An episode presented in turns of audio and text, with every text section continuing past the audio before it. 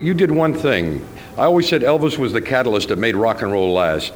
Glen Campbell made country music commercially acceptable to a lot of people who didn't understand country music. I think you did that, Glen.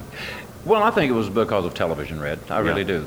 And, uh, you know, to have people like, uh, as regulars on the show, like Jerry Reed, who is a genius talent, Anne Murray, who's probably the best female singer to have come along in the last 20 years, as far as I'm concerned.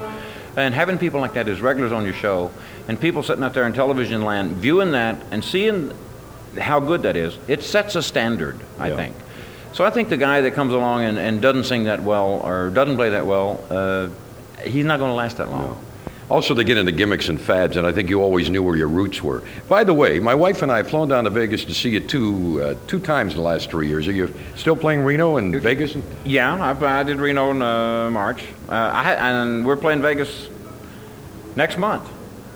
We played it twice this year. I just do private parties down there. It's amazing. It's a lot better than going down doing two shows a night. That's a killer, isn't it? yes, it is. Because I've sent notes backstage to you with $50 of the maitre d', but I know he just put it in his pocket. he probably did. Glen, updating all of this, is there a chance, because it was such a great rating thing, and then, of course, the television writers uh, or the screenwriters, all of them went on strike, is there a chance that the Smothers Brothers and Glen Campbell will be back on television permanently this fall? How's it looking? No. Well, I, I think the Smothers Brothers may be. Mason Williams, who was uh, the head writer on, that Tommy put together for the Summer Brothers Smothers show and for the Glen Campbell Good Time Hour, the, he was nominated for an Emmy this year for the for the reunion special that uh, we did with uh, Tommy and Dickie. Great show. It was a very good show. I enjoyed that immensely. And, uh, you know, if you got some, uh, writers like that that last, Mason's a great writer. Oh. He knows how to put things together. And I think Tommy Smothers is probably the best television producer in, in the world. Where do we go from here, Glen? Wrapping up this interview, and nice to see you again after all these years. Where, where you just going to keep on, on shucking and jiving, or No, I really never shucked and jive, Red. Yeah, Prove that you're alive, Mr. Shuck and Jive.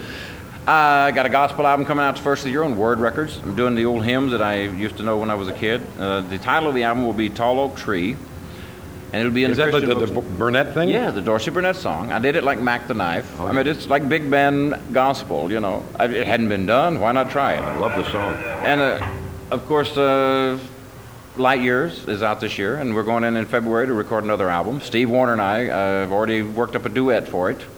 For February, I'm talking about. Bowen works a long time in advance. He goes in, he wants to spend two weeks doing an album, and that's it. If you That's can't do it in two weeks, you better call the album Yes, Sir, Mr. Boyd. I remember Jimmy with uh, Buddy Knox and uh, all of that. Uh, there's your signal. The lights are coming on. Uh, back in uh, 1957, and in the book I gave you, Rockbound, uh, there's a picture. I'm looking very young with Buddy Knox. Take that and show him when you're down. I will definitely do that, Red. Glen, good luck. Thank you for taking time as always. It's a My pleasure pleasure. talking to you. Thank you, Red. I appreciate it.